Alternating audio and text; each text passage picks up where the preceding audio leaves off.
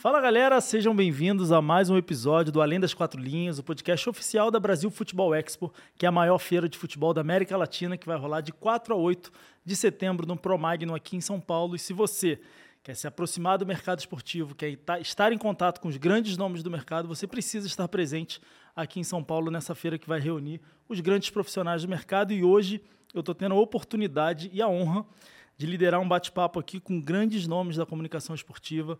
É, nomes que fazem parte da minha história. Eu vivenciei o esporte através de nomes que estão presentes aqui hoje. É, quando a, a, produção me avisou da confirmação do Mauro, do Fernando, do Gustavo, eu fiquei lisonjeado com a oportunidade de estar liderando esse bate-papo aqui com vocês. Queria muito agradecer a disponibilidade. É. Ele, já, ele, já, abriu chamando a gente de bem de velho, né? Isso é só sobre vocês, né? Eu tô na mesma vibe é, né? Eu cresci vendo vocês. Mas é porque é, é de fato, como ah, diz o Bruno Henrique, tá, sentido, é um outro sentido. patamar de conversa. Faz então, sentido, com todo respeito aos outros convidados aqui, é, para mim é um prazer muito grande, com 35 anos recém-completos, é, vocês fazem parte da história da gente. isso de profissão, irmão.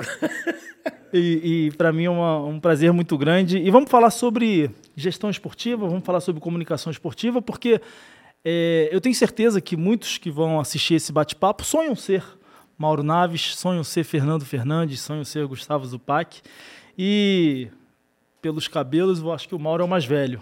Acho que sim. Vou começar pelo Mauro. Mauro, é, primeiramente, agradecer a disponibilidade, tempo. É, eu queria que você. Mas ele tem uma vantagem, ele tem cabelo. O meu tá indo não, embora dos. Nessa conversa não entrei. Nessa conversa não entrei. Na hora que eu comecei a frase, como eu não tenho experiência de comunicação que vocês têm, na hora que eu comecei a frase, eu falei, já me lasquei todo, mas agora já foi. Mas enfim, mas brincando aqui. Mauro, conta pra gente.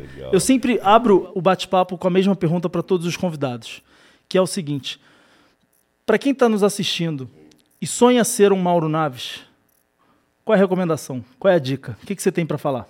Olha só, inicialmente um prazer né, estar tá com vocês todos aqui no Além das Quatro Linhas. Vamos estar na feira também, depois a gente vai divulgar para vocês, serão nós três mesmos lá batendo papo, mas no outro sentido, né? Vamos contar histórias aí de Copa do Mundo, de bastidores. É, então, a minha carreira, eu não sei se eu sirvo de exemplo, porque ela foi meio que por acaso assim, sabe? Eu não, eu não me preparei, eu não, não cresci pensando que eu ia ser um comunicador, nem né, um repórter esportivo, muito pelo contrário.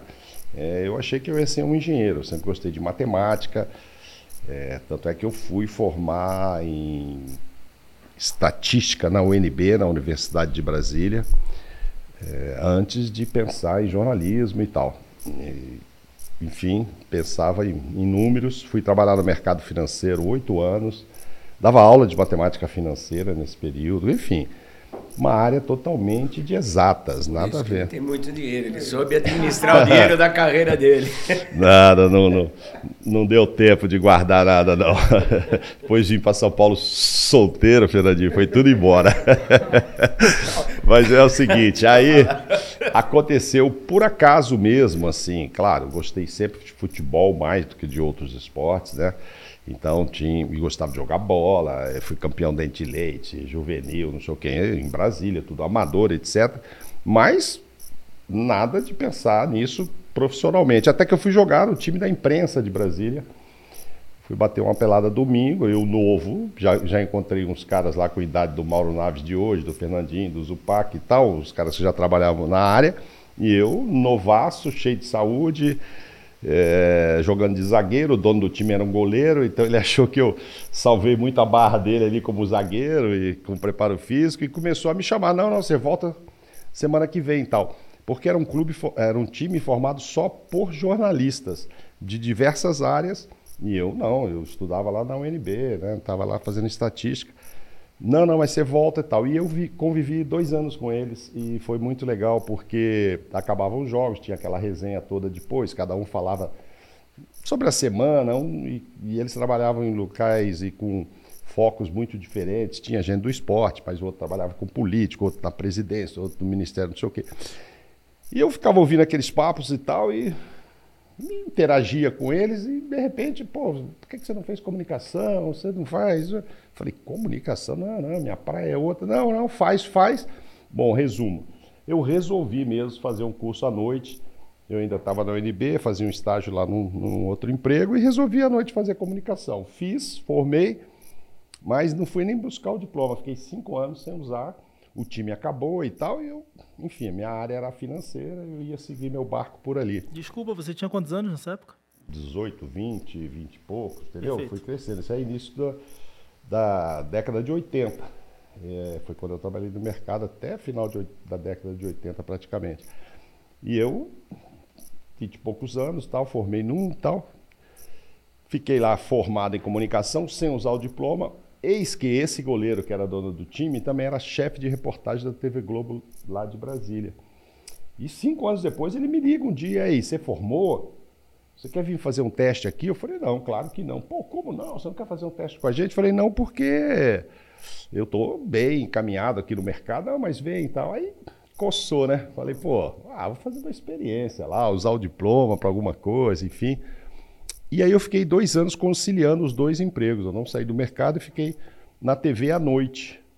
E já estava decidido que não ia dar, que eu não ia aguentar, que eu ia sair da TV e, enfim, voltar para minha minha história só de mercado financeiro. Mas eis que houve uma mudança lá de diretoria, lá no trabalho que eu tinha do mercado, e eu não gostei, a coisa não ficou boa, e eu falei, então, vou fazer o contrário, então. Aí eu saí do mercado, enfiei a cabeça na história da televisão. Eu já estava com dois anos, e já nos últimos seis meses eu tinha virado repórter esportivo, que quando eu entrei lá eu fazia geral, buraco de rua, fogo no cerrado, aquelas coisas todas, né? Aí sim, Aí mudou o foco todo. Falei, puxa, mas isso eu já ia fazer quase 30 anos.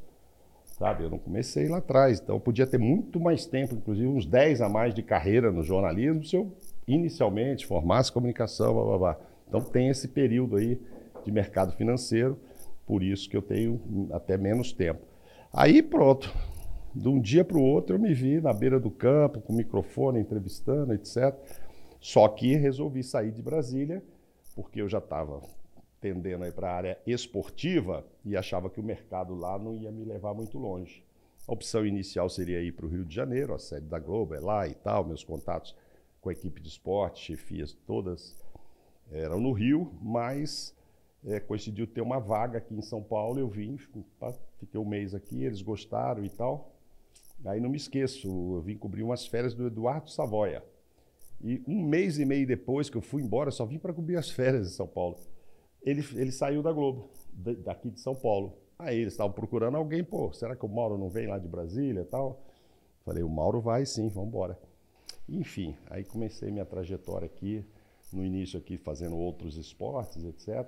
Mas sempre o foco maior no futebol, que era a minha praia mesmo.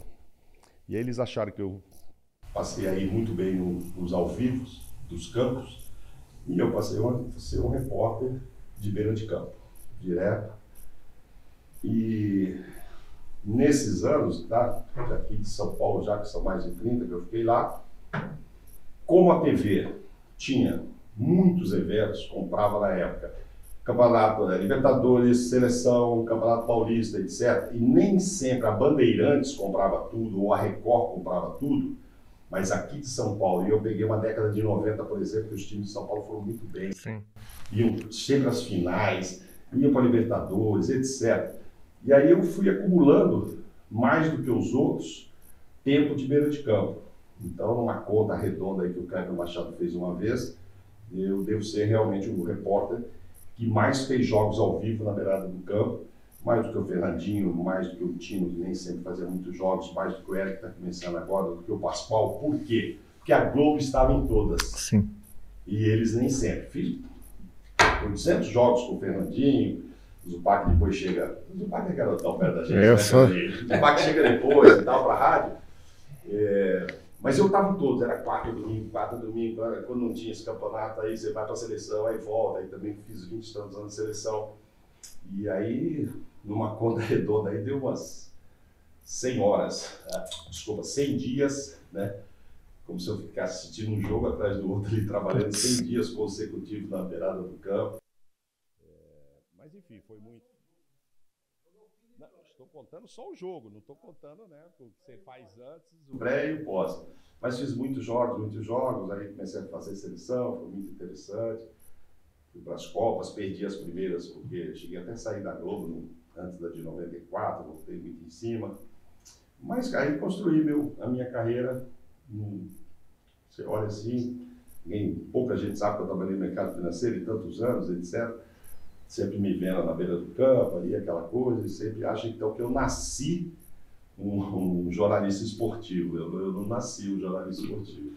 E eu acho que isso que você está falando é interessante, que mostra para as pessoas que o propósito delas elas podem ser alinhados depois de elas estarem atuando em determinado mercado. Por exemplo, eu tenho um aluno, eu dou aula de, de marketing esportivo, ele trabalha também na, na, na, área financeira e o sonho dele é trabalhar com futebol. Ah, e ele tem 40 e tantos anos, então ele tem que correr atrás, dá tempo, né? Enfim, dá, não, dá não há idade para realização de sonho. Não, eu comecei, já estava beirando os 30 mesmo, enfim, quando eu vim para São Paulo já tinha mais de 30, entendeu?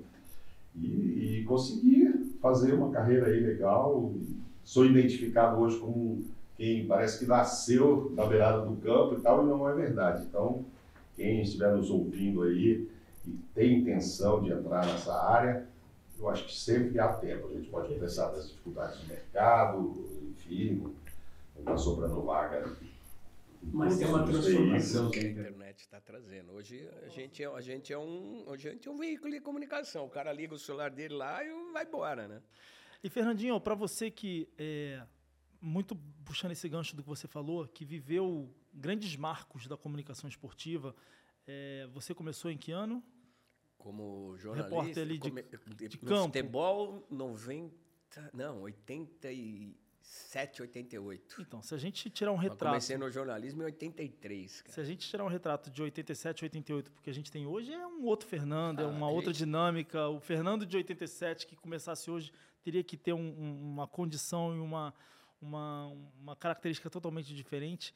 Eu queria te perguntar é, como é que faz para que um repórter, é, com o seu gabarito, com a sua relevância, com o seu nome, faça com que ele se adapte às mudanças e tendências que ocorrem dia, quase que diariamente né, nas nossas vidas. Porque no, na, o Fernando de 87 é totalmente diferente de 94, que é diferente de 2000, 2005, mas o de agora, talvez de cinco anos para cá, onde é, é, é o avanço da, da, comunicação em termos digitais mudou e criou modelos disruptivos, né? E a forma do consumidor é, é, adquirir o produto e consumir e estar em contato com esse produto.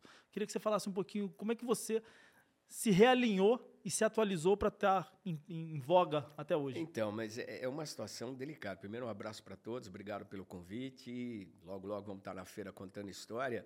Só queria fazer uma ressalva. A minha é parecida com a do Mauro. Eu queria ser médico, cara. Nunca pensei em fazer o que eu faço. Tentei, prestei vestibular, não dava, não passei, e aí, pô, tinha que estudar. Fui, entrei em publicidade, no meio do caminho eu virei jornalista e fui em terceiro ano da faculdade, comecei a trabalhar e não parei. Larguei um pedaço também, fui para o Rio, tive um trailer, fiquei pegando onda lá, um ano e lá. Fui em Portugal, trabalhei como repórter numa TV portuguesa. E isso tudo construiu uma bagagem em cima do que você perguntou. Por exemplo, a gente é de uma, de uma época que a internet não existia. E a gente está no meio de um tiroteio danado, porque hoje, para o meu filho, por exemplo, o Zupac que tem mais essa facilidade, é natural pegar um celular e sair falando, ou sair fazendo e tal. E a gente teve que se adaptar no meio do caminho. Com o jogo rolando, eu teve que mudar como é que funciona. Eu, eu relutei demais, porque eu, eu não curto muito. Mas a realidade é essa, você tem que. Eu fui empurrado para entrar na internet, para ter um Instagram. Só tenho Instagram, não tenho mais nada. Até deixo de financeiramente ganhar por não fazer, por toda essa. Porque a gente tem um lastro profissional que é muito importante, que o jornalismo hoje está desvalorizado. Que é o quê? Credibilidade, ser conhecido, ter penetração, ser um cara associado a coisas boas, a bons eventos, a, a bons posicionamentos. E isso são valores que, para o jornalista, apesar de não estar sendo tão importante hoje pela, pelo fenômeno da internet, mas são valores muito importantes que pautam a vida e a credibilidade e constroem a carreira de qualquer jornalista. E hoje a internet é um tiroteio danado.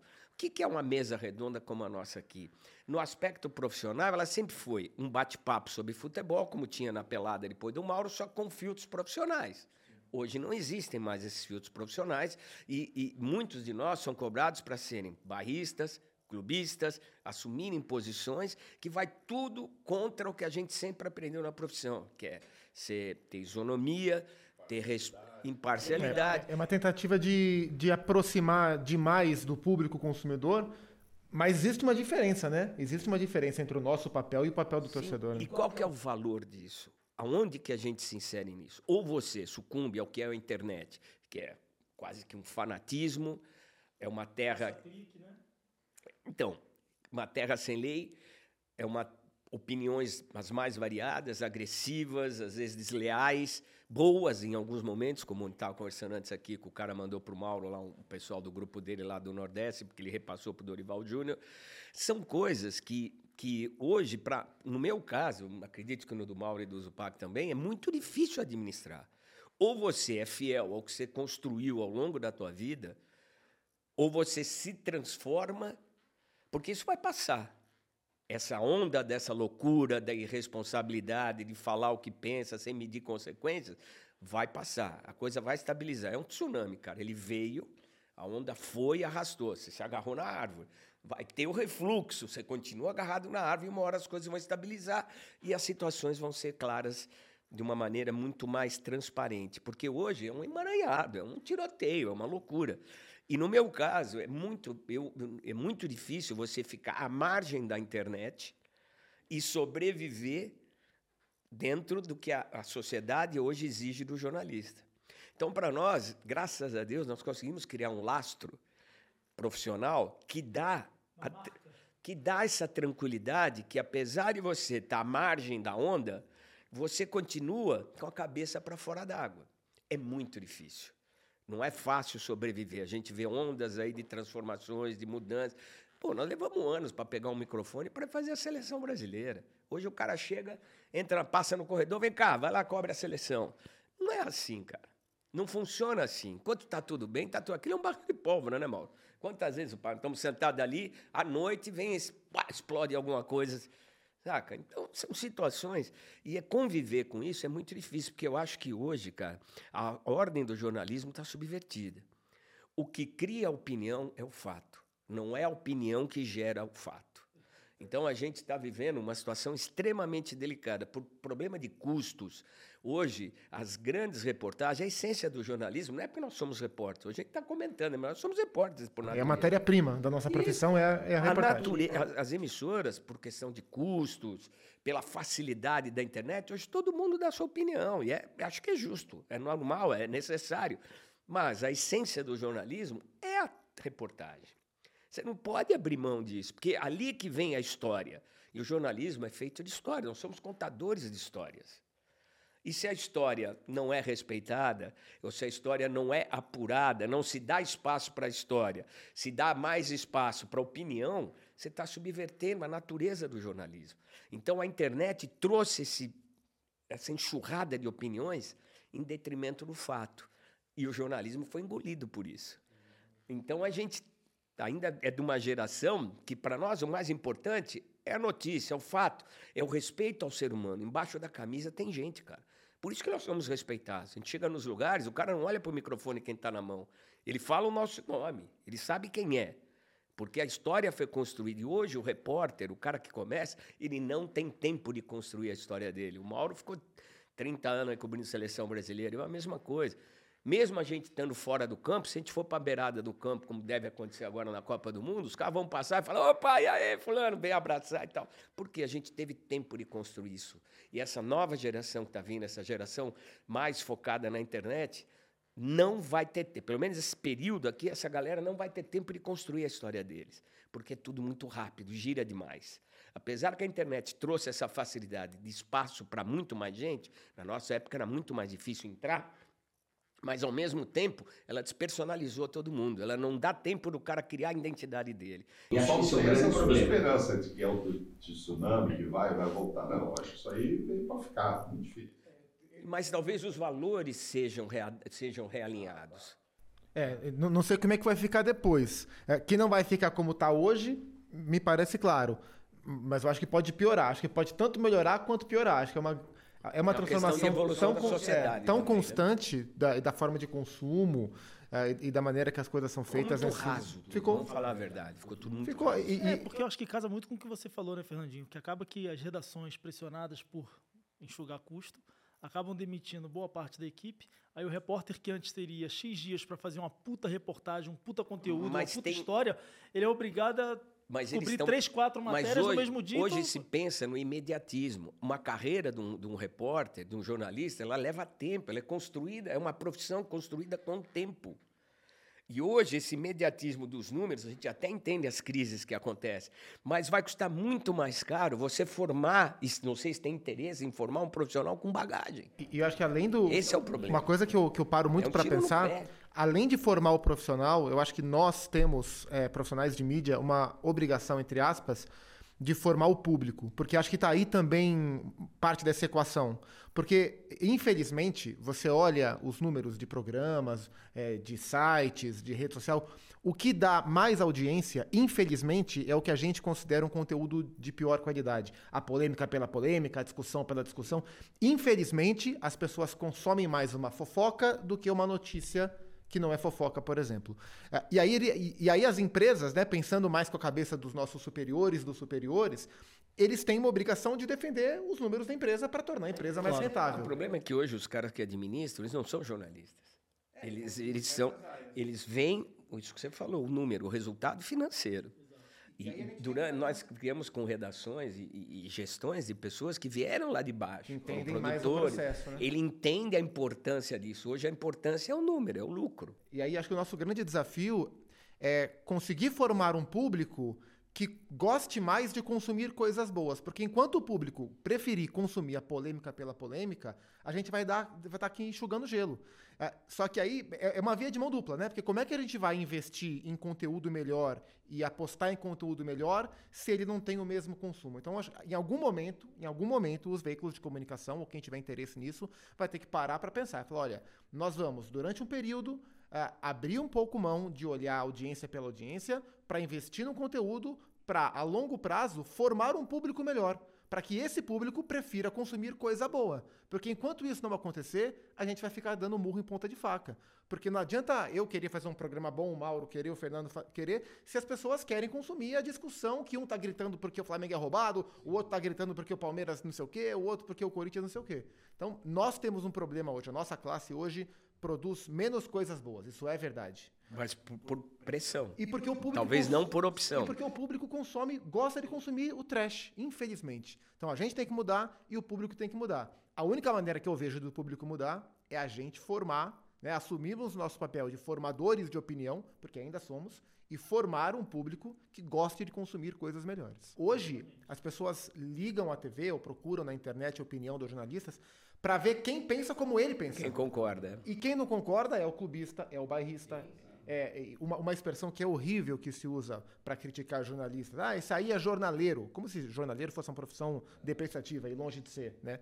Ah, então, acho que essa busca pela identificação, o público quer se sentir identificado, quer validar a opinião dele, eu acho isso ruim.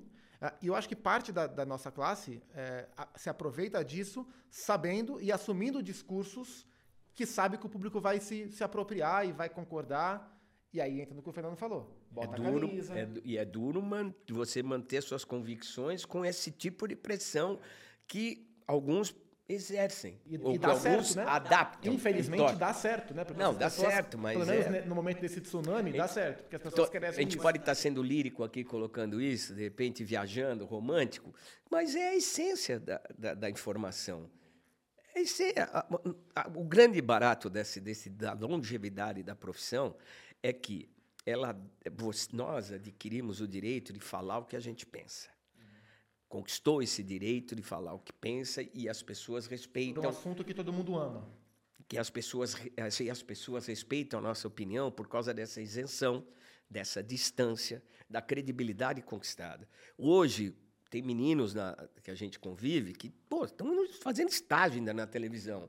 E o cara tá lá dando opinião, cara, tá lá falando. Não é que ele não tenha condição, mas ele tem que conquistar esse direito junto ao público. Ele tem que ter esse. Porque hoje ficou muito fácil. A gente galgou negar. A gente subiu uma escada Até e não faço- continua subindo E até para andar. Pra mim mesmo, assim, eu, eu admito que eu faço parte de uma geração. Eu, eu tenho 38 anos.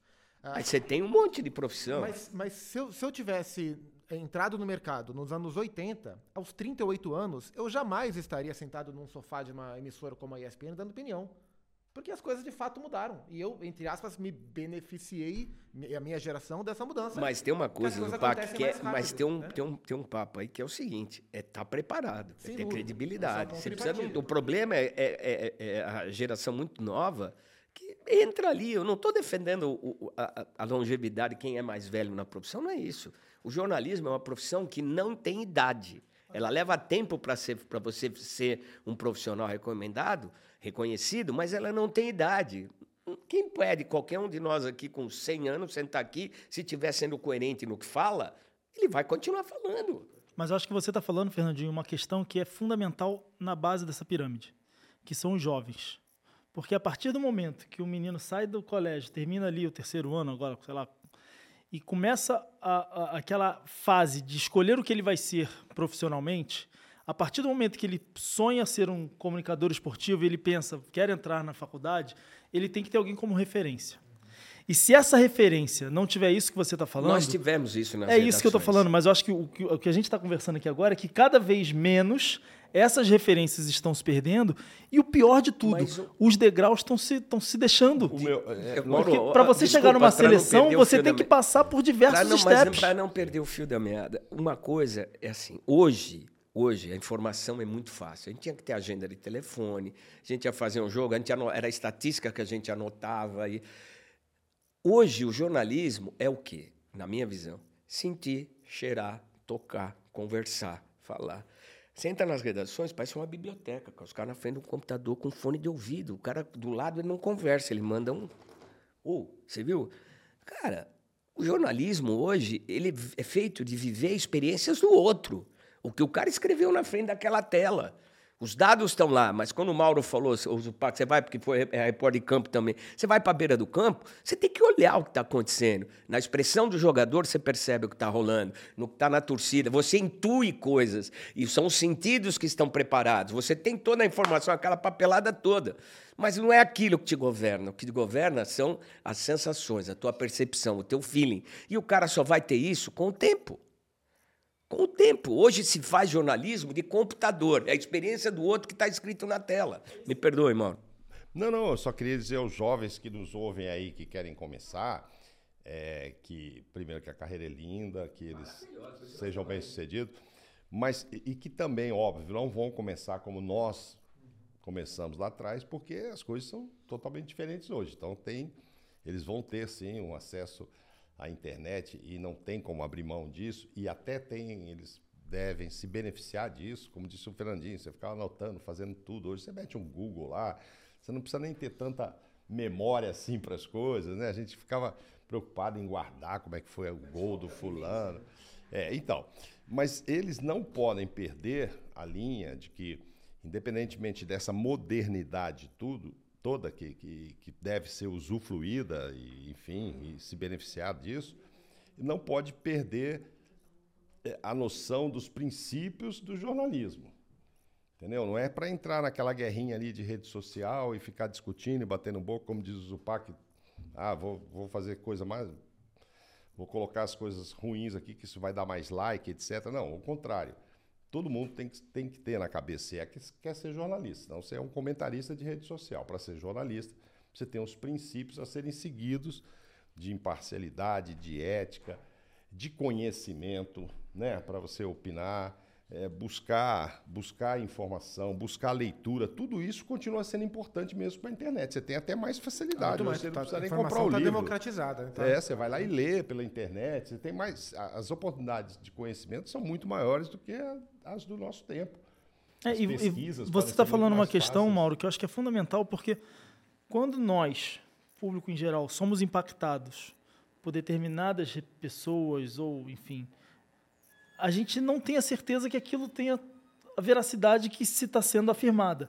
Agora, quando a gente vê nome nomes como vocês trazendo uma informação, a gente não duvida. A gente sabe que se vocês estão Isso foi citando aquele conquista de anos. isso é, isso é credibilidade, isso é conquista, isso é passo a passo. Agora, para você atingir esse nível, você precisa passar por muitos, muitas situações que muita gente que está vivenciando o, É, o mas filé talvez a- mignon é, hoje. Talvez a modernidade faça até com que você queime algumas etapas. Mas, a- sabe, você apressa esse processo. Tá aí o Zupac dizendo: olha só, com essa minha idade, talvez lá atrás eu, não- eu já não estaria sendo um comentarista hoje, tararau, né? Teria que esperar mais. Eu acho que hoje em dia essa coisa está mais acelerada assim. Mas por isso mesmo é que quem está entrando nessa área tem que saber, ok, eu não vou esperar ter 60 anos para poder fazer isso, não vai precisar mais, né? Realmente não vai. Há possibilidades de você muito mais jovem já sobressair e tal, mas não pode perder o sentido de que, poxa, mas eu quero chegar com 28 anos e estar preparadíssimo para cobrir qualquer coisa no mundo. Ok, vá buscar conhecimento para isso. Acho que esse é o ponto de partida, buscar conhecimento. Isso aí é, é fundamental. Exato. E hoje, que hoje é até mais fácil, porque no nosso tempo lá atrás, você não tinha acesso tão fácil ao que você queria E o- e o de publi- conteúdo, e o de público conhecimento, como hoje- tem hoje, pô. E o público hoje, ele. É mais preparado. É, porque a informação que a gente tem acesso, Sim. o público também Tem, tem, também né? tem, E então acho que antes, ah, lá atrás, na era pré-internet, era mais fácil para o jornalista menos preparado tapear o público, né? Na, na, na comunicação, na capacidade de argumentação. Hoje não. Hoje, se eu falar que o Kevin De Bruyne tem 10 gols na temporada e ele tem 12, um segundo depois meu Twitter vai estar aqui. Pô, você viu errado porque a informação que eu tenho acesso, o público também tem. E e isso deveria servir, eu acho que tem que servir de exigência para nossa nossa classe, para os nossos colegas, apostarem na preparação, porque o público ele é muito mais exigente, porque ele também está muito mais preparado. E, e- e o, E isso é bom, porque isso Claro. ajuda o Puxa jornalista. para cima. Não deixa o cara acomodar. Não deixa, não vai viver só da cascata do ah, É, e Gustavo, é, como é que você consegue, na sua dinâmica de trabalho, dia a dia ali, enfim, programa diário, e, pô, não é um programa curto, é um programa extenso, é, monitorar internamente o seu fluxo de informação por conta dessa, exatamente desse. Eu ia perguntar exatamente isso que você falou. Hoje a gente vive uma era onde o telespectador, o, leitor, enfim, qual, qual é a nomenclatura, nomenclatura que seja, ele, a gente não tem mais o fator que eu discorde de você amigavelmente. Se você falar algo que eu não concorde, eu vou te criticar, eu vou te xingar, eu vou. Não existe mais a discordância amigável de opinião, né? Porque se você falar algo que eu não não, não, não acredite ou não é, concorde, é a palavra que eu estava buscando, eu vou falar que você não sabe nada e eu sei tudo, que não faz sentido nenhum, né? É, como é que você hoje, no papel de comentarista de, um- de uma grande é, emissora de televisão, consegue monitorar quando você vai entrar no ar, assim, cara, eu preciso ter cuidado com esse assunto porque talvez eu possa. Como é que faz você gere isso internamente na sua tomada de decisão? mesmo, é, é- é um desafio diário e eu acho que isso é acumulativo, porque eu acho que quanto mais você se preparar no seu consumo de informação diário, não só no programa, não só para a pauta do programa, mais eu vou estar preparado para as mais diversas pautas. É, a gente está gravando essa conversa, hoje é uma quinta-feira, hoje tem jogo do Fortaleza contra o Estudiantes. O programa que eu farei hoje à noite é um pré-jogo de Fortaleza e Estudiantes. Então eu tenho que ter ciência de que boa parte do público que vai estar me assistindo é o torcedor do Fortaleza. É, e, hoje as- as fronteiras estão derrubadas, né? Não adianta eu, eu só me preocupar em ter domínio das coisas dos times de São Paulo porque eu sou daqui, porque não é assim. Então eu tenho que estar muito bem preparado para falar do Fortaleza para aquele torcedor que não é do Fortaleza, mas principalmente para aquele que é. E esse cara quer assistir um programa com domínio total do assunto que ele domina. E isso é muito desafiador. É, e aí eu acho que você manter a questão da neutralidade, de uma comunicação mais clara, é, de ser racional, de tentar ser mais, o mais explicativo possível das coisas, o menos taxativo, o menos dono da verdade, eu acho que isso facilita. Facilita. É, porque acho que é, é, essa resposta odiosa que vem né, na hora da discordância, ela vem muito porque as pessoas pressupõem que todo mundo está falando o que está falando, dando a opinião que está dando, por algum motivo. Né? Então, se eu falar que o Fortaleza não tem chance, é porque eu não gosto do Fortaleza, porque eu sou contra um time do Nordeste, porque eu acho que os argentinos são melhores que os brasileiros, e etc e tal. E no fundo pode ser só a minha opinião, sem nenhum motivo por trás. Eu posso achar que o Corinthians tem chance de eliminar o Flamengo na Libertadores, embora seja zebra. Porque pode, porque eu acho que pode. Não porque eu odeio o Flamengo, porque eu sou paulista, ou porque eu sou corintiano, ou porque eu sou não sei o quê. É, então acho que quanto mais informação você tem, quanto mais preparado você está, mais seguro você, você estará na hora da sua argumentação. E, a, e, a, e, e deixar de lado a necessidade de ser taxativo, de ser o dono da verdade. A verdade. Uma frase que eu não gosto muito, que a gente acaba usando inconscientemente, é: Não, a verdade é uma só. Quem falou que a verdade é uma só e ela está com você? E a gente usa muito essa, essa, expressão, porque ela é muito comum. Então eu tento fugir dessa, dessas situações e sempre me cercar de informação. E para quem vai começar e está começando, é importante que hoje, como tem essa resposta imediata do público, eu acho importante não se preocupar muito no momento que está acontecendo desta resposta. E eu vejo, até agora que eu mudei. Pautada, pautada por isso. É, é, agora que eu mudei de função, antes eu era só repórter, eu só informava, agora eu comento, eu dou opinião, é óbvio que vai ter aquele que concorda e aquele que discorda. E é evidente que quem discorda vem aí de forma mais odiosa para cima de você e tal. E às vezes eu vejo as pessoas se preocupando com aquelas respostas ali no horário que você está falando e tal. E aí você vai direcionando ou amolecendo sua opinião. Não é para isso. Eu, eu, não, eu costumo não ficar olhando durante os programas, não olho a rede social, porque senão não vou falar com, com naturalidade aquilo Você já vai bloquear alguns pensamentos que você é, estaria. E aí você já, pô, é, fulano não concorda, discorda. Você opina. É a sua, como diz o pai, é a sua opinião e sem intenção. Não é porque eu não gosto do fulano ou do Beltrano. Não, é porque eu, os é caras que eu penso acham que mesmo. você gosta ou desgosta. A gente não está lá para isso. A gente tá acha lá que eu tenho motivos, como diz o PAC, é. para. Exato, eu estou ali com a minha opinião. E às vezes é um mero palpite. Às vezes é um mero palpite. Pô, você não tem futebol, gente. Gente basicamente, né, a gente fala lá de futebol. Pô, tem um imponderável. Ah, mas eu acredito que esse time vai ganhar desse outro. Aí não acontece, aí, BBB. Cara, não, não aconteceu. Mas se a pessoa que está ali, e aí isso serve para esses que estão começando, só se preocuparem com os likes e com aqueles é, que a opinião está agradando, não ele não vai ser ele. Já, já ele tive não tempo vai que ser eu me ele. preocupei muito com isso, a ponto de, depois de alguns programas, eu jogar o meu nome no Twitter para saber o que, que as pessoas falaram de mim durante. E isso começou a me fazer tão mal. E eu chegou, hoje, eu, hoje eu sou totalmente livre disso, graças a Deus, porque isso, infelizmente, inconscientemente pauta a gente. E olha que loucura, cara. Eu, talvez eu esteja desconectado com a realidade. Eu só tenho Instagram porque praticamente fui levado a ter um Instagram, porque senão você fica muito à margem.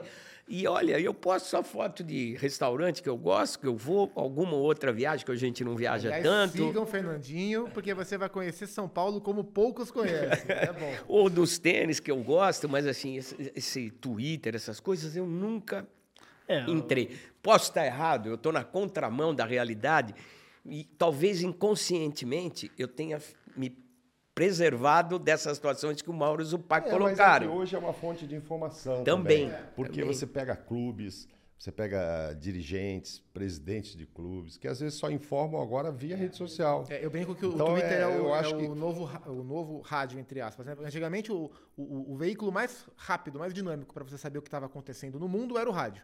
Hoje ele é o Twitter. é, ele é o real time de tudo que está acontecendo, né? O- Mas é um real time contaminado. É, exatamente. Ali, ali que as pessoas destilam o veneno, o ódio, o rancor. Tudo bem, vem a exatamente. informação, mas nem tudo que você chegou na hora é rápido e tal, mas você tem que tomar cuidado com o que está escrito ali, cara. Exato. Olhando para frente, eh, eu queria abordar um tema com vocês que envolve eh, gestão de carreiras de atletas. Porque vocês, principalmente Mauro e Fernandinho aqui, vivenciaram e, e compartilharam muitos momentos, muitas entrevistas, conteúdos históricos. Né? O Mauro, se eu não me engano, fez a última entrevista do Senna. É, né? foi, Foi um dos últimos, né? Foi, foi a última no Brasil. no né? Brasil, né? No Brasil. É, e hoje eu vejo um, um distanciamento e um bloqueio é, em dois steps. Primeiro, de alguns atletas que a essência deles se afastaram dos veículos de comunicação porque acham que tem muito ódio nisso, então só serve para destilar algo negativo em e, cima e acho disso. também porque perceberam que eles são capazes de conectar direto com Exato. o público, às vezes sem precisar da gente. né? Exato. Mas Então- a culpa é nossa também, pelas posturas que a gente administrou. Eu já estou me antecipando o que você vai falar, mas muito do que acontece hoje, esse distanciamento do jornalista, é culpa do jornalista também, pelas posturas, pelo isso. comportamento, pela Eu atitude. quero perguntar exatamente isso. E o outro lado, é, às vezes eu vejo uma boa vontade do atleta, até porque 12 anos de futebol, cinco clubes, o que eu mais fiz foi relacionamento com atletas, e eu vejo eles uma boa vontade de participar de iniciativas, só que o empresário, o assessor cria uma percepção, a gente estava até comentando fora do Ah, ar aqui do Abel. dificuldade uma para vender dificuldade- facilidade. Exatamente. Então, assim, é, eu queria que vocês comentassem um pouquinho, a gente está no momento agora, trazendo aqui para o principal momento esportivo que a gente vai ter do ano, que é a Copa do Mundo. Né? A gente tem uma seleção que a gente percebe que alguns nomes da seleção são questionáveis em termos de opinião de imprensa, mas quando a gente percebe uma opinião é, pública, clamor nacional, a gente vê uma, uma idolatria muito aconteceu, grande. Isso não é novidade. Mas a minha pergunta é: vocês acham que a imprensa pode, de alguma maneira, fortalecer um lado que eu, profissional de marca, mercado esportivo, vejo muito enfraquecido no Brasil, que é o papel, de idolatria, valorização dos ídolos? Como é que vocês enxergam isso? Por exemplo, quando a gente vai para uma Argentina, que é nosso país vizinho aqui, a relação torcida, imprensa, ídolo é totalmente diferente da brasileira. Os argentinos falam muito menos que a gente, que os clubes, por incrível que pareça. Eles falam muito. eu- na prática, o, o jogador argentino, a gente ia cobrir lá qualquer coisa, os caras não falam. Pegam uma Copa América, uma Copa do Mundo, os argentinos eles falam para um, para outro que eles conhecem. Acho que essa relação mudou com a internet. O Paco tocou num, num ponto aí que é o seguinte: hoje o atleta, aquele que quer se divulgar, que quer. Ele, através dessas redes sociais, ele meio que fala direto Ele cria uma independência. com, fala direto com o público dele. Fala direto com o público dele. Antes ele precisava do, do rádio, da TV, da revista e tal, para que ele fosse, ele se divulgasse. Hoje ele não precisa mais disso. E talvez aí a imprensa tenha Mas eu, eu, eu concordo Uhum. e discordo por um lado, que é o seguinte: é, a partir do momento que ele está falando para a audiência dele, a audiência que ele não possui, teoricamente, não concorda, não chega. Só que um Fernandinho chega, um Mauro Naves chega, um Tupac chega. Então ele precisa extrapolar é segmentação de mercado. Ele precisa conversar com mais nichos. Mas o que acontece? Se ele ficar só no nicho dele, ele vai ficar dentro da bolha dele. Mas você não acha que a E ele tendência é essa, ah, e, e não só dos jogadores, mas de uma forma geral, as pessoas procurarem falar só pro nicho? Eu acho que esse é um, eh, acho que esse é um problema, inclusive. Eu estou falando que esse é um erro, problema. Acho que isso é uma Mas algo estratégia. que é uma- infelizmente, acho que é uma Os- tendência, né? Olha os clubes. Nós importamos, tem uma mania de importar, de repente, coisas que não têm a ver com a nossa realidade. Os clubes fecharam, aproveitaram a pandemia, já era uma tendência. Cara, isso é anti-marketing. É anti-divulgação de marca. Vou dar, o Mauro estava lá no Japão. Eu cobri toda a eliminatória, não fui porque eu troquei de emissora para a Copa. Cara, os caras subiram no elevador com os caras. O Filipão deixou tudo aberto, aquela resenha legal que a gente tinha com os caras, descia, batia um papo. o As imagens dos bastidores de 2002 são coisas inimagináveis nos tempos atuais. Aí a seleção brasileira se tranca, cara. Não fala com ninguém, mostra 10 minutos do treino. Não tem papo. Tem uma entrevista coletiva que eu acho uma covardia, que é uma metralhadora. Senta um caboclo ou dois lá na frente e tem 30 câmeras atirando, cara. Cara não consegue a pergunta ter uma continuidade, não tem uma continuidade de conversa, de diálogo. Cara, isso é ruim. Para o próprio jogador pode ser cômodo, porque tem uns que não gostam de falar e tal, mas fala o jogador brasileiro que ganha dinheiro com publicidade. Fala o clube brasileiro que ganha direito com o contrato de imagem que ele assina com o jogador. Fala um. Eu não lembro. Me ajuda aí. Eu lembro. Você lembra de algum? No Brasil? Não, eu acho que tem jogador que ganha com publicidade porque ele tem lá os milhões de seguidores exatamente nas redes sociais e ali ele faz. É que você está pensando numa publicidade na televisão que você Sim. não tem visto, você entendeu? Não, comercial. Mas às vezes a publicidade dele, então, até da televisão, ele, dependendo do caso, ele não precisa mais. Não, não. Hoje, no certamente, a, dele, gente. ele ganha o dinheiro Hoje dele. existe um segmento do mercado que é o marketing de influência. E eu posso falar com uma certa propriedade que eu abri uma agência com o Whindersson Nunes, que é o maior nome de influência no Brasil, focado em esporte, porque a gente enxergou essa oportunidade. Porque, olha que interessante, os atletas da década de 90, hoje, digitalmente, eles são, ó, tirando os os top 3, 5, eles digitalmente são fortes. Agora, a grande maioria digitalmente são Não, sumiram. sumiram. Só que hoje o reserva de um grande clube de futebol tem 500, 600, 700, 1 milhão de seguidores. E quando esse cara parar, dia 31 de dezembro ele ganha 200, 300, 500, 700 mil, no dia 1 de janeiro é zero. Então, se ele não conseguir enxergar que digitalmente, se ele construir essa narrativa de imagem, gestão de imagem, posicionamento na imprensa, posicionamento na- na- nas redes sociais dele, ele certamente vai acelerar esse processo para quando ele parar, ele continuar. Logicamente, vai ser difícil manter um padrão financeiro que ele tinha quando tinha esses grandes salários. Mas agora, com o digital, ele vai ter a oportunidade de monetizar. Tem Por uma sobrevida aí Exatamente. de X anos pela Exatamente. frente. Isso, Até porque as grandes marcas identificaram que para você atingir o cliente final, eu não preciso só de uma grande Assim, emissora. amigo, eu posso, logicamente. menor, é tudo por menor. isso que ah, o É, marketing de influência está numa. Desse, desse processo de transformação. Tá Exato. vendo para que se lado não tem vai? visto na TV, aí já é uma outra história e a gente não vai se alongar nisso aqui, mas aí eu acho que já entra no, no outro problema. É, quem são os ídolos nacionais hoje que o telespectador vai comprar o produto dele vendo ali na telinha? Quem? Quem? Você conta no dedo. Quem é? Muito porque Primeiro eles pelo também estão distanciamento da seleção estão escondidos, eles estão É escondidos. Mas a- Pensamento minha pergunta. Mauro, foi muito em cima disso. Porque, por exemplo, eu sou um cara apaixonadíssimo pela seleção brasileira. Eu sou daqueles que sou capaz de apostar com qualquer um que a gente vai ser o ex, vai ser hexa, que o Neymar vai ser o melhor da Copa e que o Richarlison vai. Então, a partir do momento que eu vejo, e é o papel da imprensa, é o papel do jornalista, é, pautas que empurrem essa, essa, essa onda positiva de brasilidade, de envolvimento, de nacionalismo, de brasileiro torcendo pelo Brasil para trás, falando que pô, o Tite foi criticado. Aí eu já estou dando opinião aqui de criticado com números que são é, é, Dunga foi a inquestionáveis. mesma coisa. O Dunga perdeu um jogo na Copa. Lembra? Classificou três rodadas antes, quando ganhamos da Argentina em Rosário. Isso não acontecia, a- acho que foi a primeira vez. Aí o Tite conseguiu com mais facilidade. Mas o Dunga, cara que é mais que apanhou, que, o, que é cara que apanhou mais que o Dunga, meu.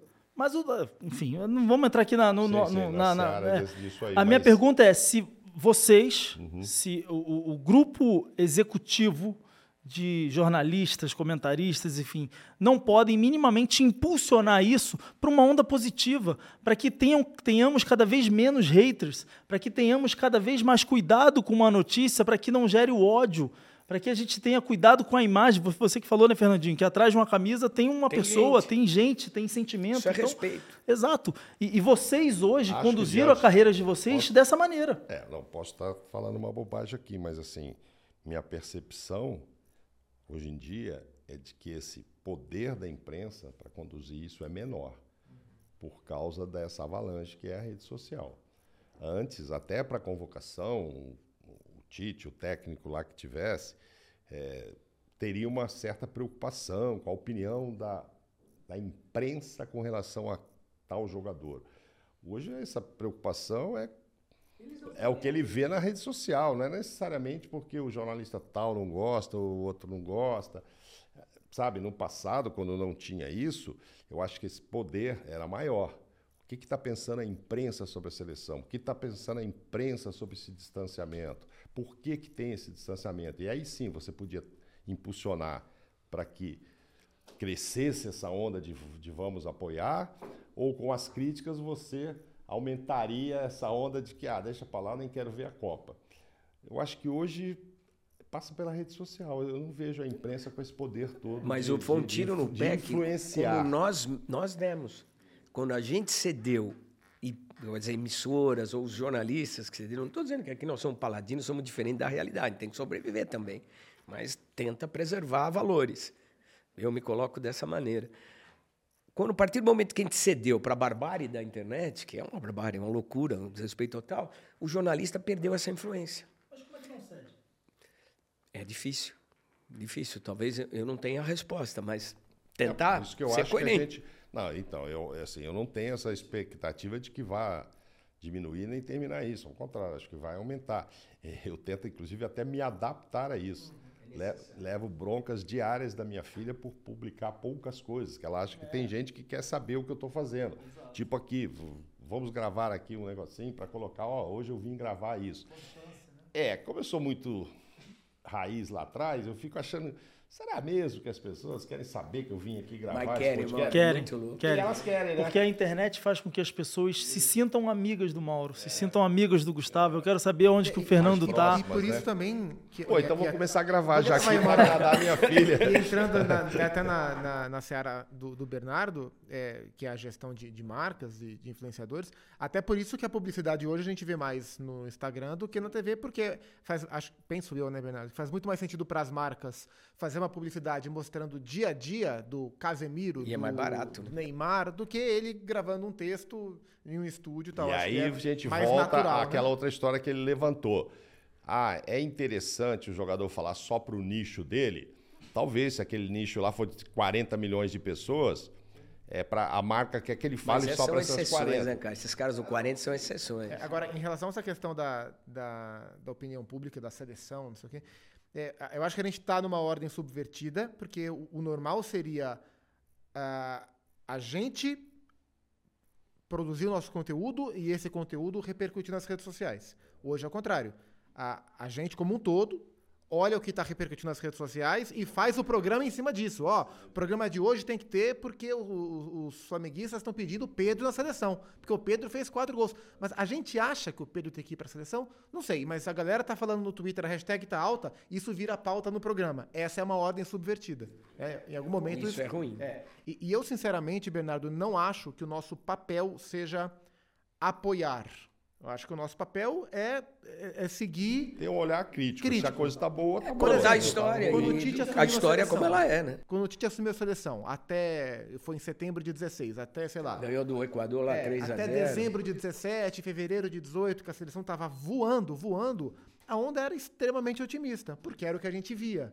Então acho que mais do que botar pra, pra frente a Copa do Mundo, vamos. vamos falar olhar- a realidade. É falar a realidade. O que está É acontecendo? eu É, enxergo quando que é o quando eu falo papel. olhar crítico, não é para criticar, Não, é condenar. é para o bem ou para o você mal. analisar para o bem ou para o mal. Pô, tá indo muito bem. É esse tipo de olhar que eu acho que o jornalista tem, porque às vezes parece que a gente O partido não dá para tomar, Bernardo. Esse é o problema. A rede social tem um lado.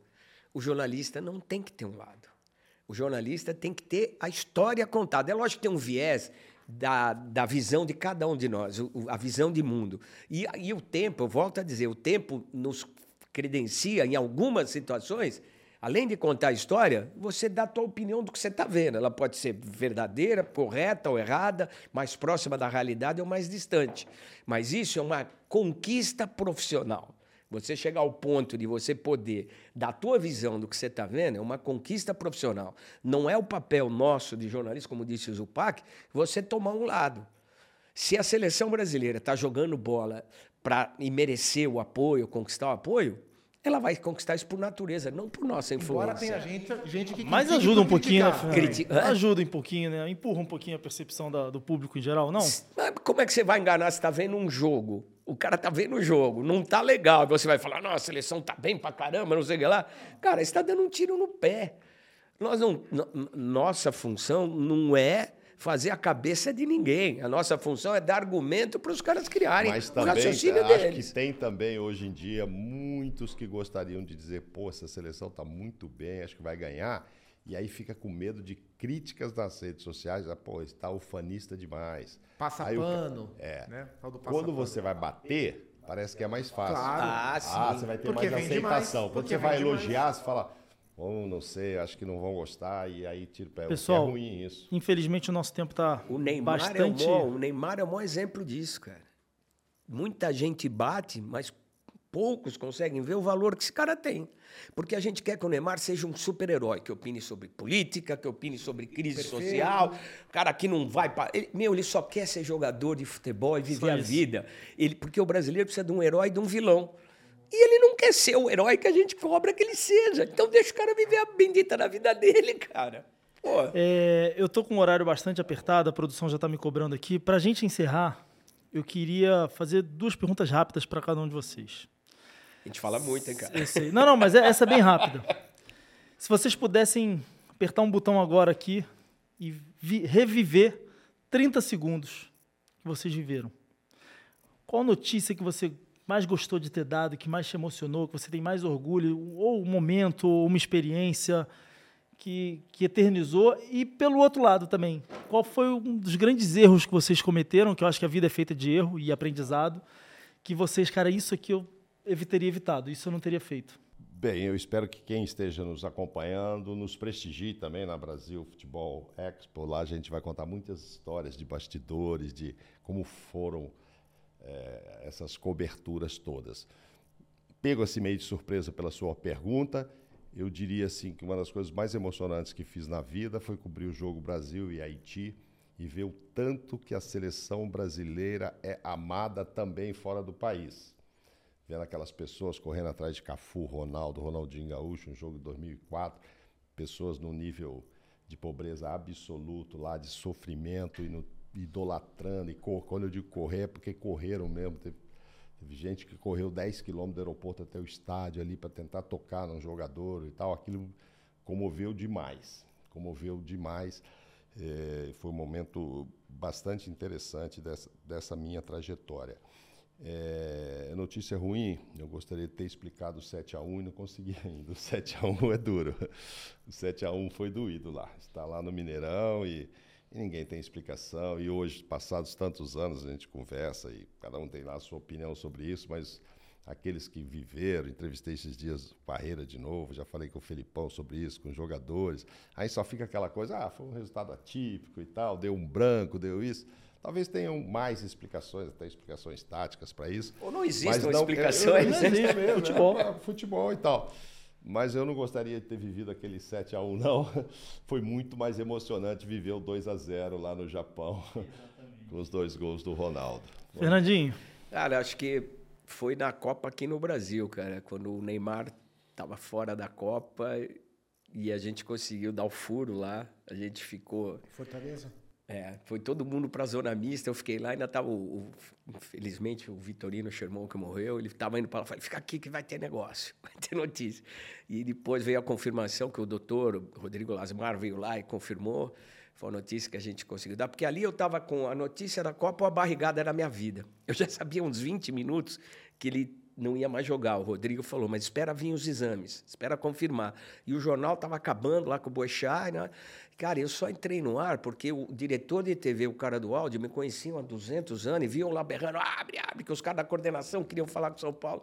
E os caras, por conta própria, ainda entrei no ar, falou, ô, Bochá, Bochá. Falou, o que, que foi? Eu falei, ó, Neymar tá fora da Copa, tá aqui o médico, fala com ele. Doutor Rodrigo Lasmar. Foi uma notícia legal. E eu fiquei naquela dúvida, ou dou a barrigada da minha vida ou a notícia da Copa. Eu falo, Neymar tá fora, ele joga o próximo jogo. Você viu como o jornalista é, Bernardo? Você acha que isso foi uma notícia legal?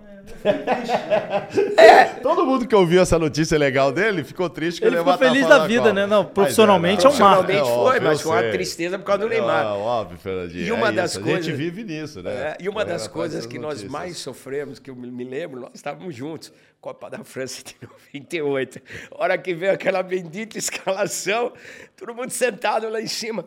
Cadê o Ronaldo, cara? E tava Edmundo. O Luciano do Vale olhava assim para mim e falava: O que está acontecendo? O Gerson. E a gente saiu correndo igual louco para tentar descer. Os telefones celulares não funcionam porque tem muita onda eletromagnética ali. A gente não conseguia falar com ninguém. Foi um, aquilo foi um sufoco, cara. Eu não queria Na feira passar daremos de detalhes. É, eu não queria Maravilha. passar de novo por isso, não. Gustavão? É, é, engraçado. A minha primeira Copa do Mundo cobrindo a seleção brasileira foi a última, foi a da Rússia. É, nas, nas, duas Copas anteriores, que foram as Copas que eu trabalhei, eu não cobria a seleção. É, e a gente está falando aqui sobre apoio, sobre o fanismo, não sei o quê, e eu acho que o meu trabalho tem algo, tem que ir para outro caminho, mas a minha vida é pautada antes do meu trabalho, né? Então. O, mas contagia a gente, então, seleção. Então, esse é o momento que eu queria voltar a viver. O, o hino do Brasil, momentos antes do primeiro jogo do Brasil de Copa do Mundo que eu cobri, que foi Brasil e Suíça, em Rostov, é um negócio que quando eu lembro eu fico arrepiado da sensação que eu tive. Então aquilo me marcou demais. Eu voltei lá na minha infância e isso para mim foi maravilhoso. Então essa sensação, como a sensação de cobrir a Olimpíada no Rio, que foi um negócio assim apaixonante. Até, até falo que cobrir a Olimpíada me tocou mais que cobrir a Copa. A Olimpíada acho que é um evento que contagia mais. Tá tudo concentrado num lugar só, a energia tá toda ali. Esses momentos são assim inesquecíveis. E algo que, que, eu, que, que eu acho que pode ser considerado um erro e que é algo que eu tento fugir o tempo inteiro e certamente já cometi algumas vezes, é na hora de fazer análise, de comentar sobre algum jogador, algum técnico, você chamar o cara, ah, esse jogador é fraco, esse jogador é ruim. Eu acho que isso é algo que a gente tem que evitar sempre. E acho que existem outras formas mais polidas, né, mais elegantes de você fazer uma crítica técnica ao jogador sem chamar o jogador de fraco. Acho não, não personalizar. É, acho que eu não sou ninguém para falar que o seu trabalho é fraco, né? Eu acho que é Perfeito. isso é pesado e isso é algo que eu procuro fugir sempre, que certamente eu já fiz. Gente. Mas essa emoção, só para o Supac falou até hoje, quando, principalmente quando tá fora do Brasil, a hora que toca o hino nacional, a gente tá ali no campo com os caras. Cara, o olho enche, o meu enche de lágrimas, você fica. Saca? É uma nacionalidade que aflora e essa é a dualidade da seleção brasileira. Que louco. Ao mesmo tempo, todo mundo reclama, não gosta, critica. Mas, cara, é, os nossos fãs sensa... de infância estão ali. A sensação ali. de você ouvir no Nacional, numa partida lá fora, o bicho. Cara, não emociona, mano? Não emociona o parque. É um negócio maluco, cara. É maluco. Com tantas vezes que a gente fez isso, e parece que é sempre a primeira vez. Gente, bastidores da Copa do Mundo, dia 5 de setembro, com essas feras que estão aqui presentes, 9 da manhã, na Brasil Futebol Expo. Eu queria, em nome da CBF, da GCA, enfim, meu mesmo agradecer profundamente a oportunidade, a disponibilidade e o tempo de vocês. Para mim, um grande marco. Talvez se alguém me perguntar, Mauro, lá no. Pô, um ponto. É, essa mesa aqui com vocês, mas menos, enfim. é um prazer muito grande, de verdade. Eu agradeço é, a oportunidade. 35 oportunidade. anos, estar tá batendo esse papo com nomes tão marcantes da minha infância. Gustavo, tendo. Esperamos eu... você lá na feira para ouvir as histórias. Estarei lá, presente. Estou mais certo que. E o Bernardo é uma, é uma realidade do que a gente está falando. A velocidade que a internet proporciona, que acelera oportunidades, que é, talvez o nosso tempo fosse mais difícil, mas está dizendo 35 anos, mas o teu conhecimento, a capacidade, a tua facilidade de conduzir as coisas é uma prova que essa velocidade que a gente está submetido, ela também dá fruto, ela dá certo. Não é só coisa ruim. Então, acho que isso é muito legal. Para você acelerar esse processo, tem vontade, né? É isso. E a gente, se e a gente se vê em setembro. 5 de setembro. Dia 5 de setembro estaremos juntos lá. Obrigado para você, deixe seu like aqui, comente, fala para a gente o que você achou e siga lá o Brasil Futebol Expo no Instagram, arroba BFExpo, que eu tenho certeza que você vai estar em contato com os maiores nomes do mercado esportivo brasileiro. Obrigado pela sua audiência, pelo seu tempo e nos vemos lá. Valeu! Abraço! Até mais!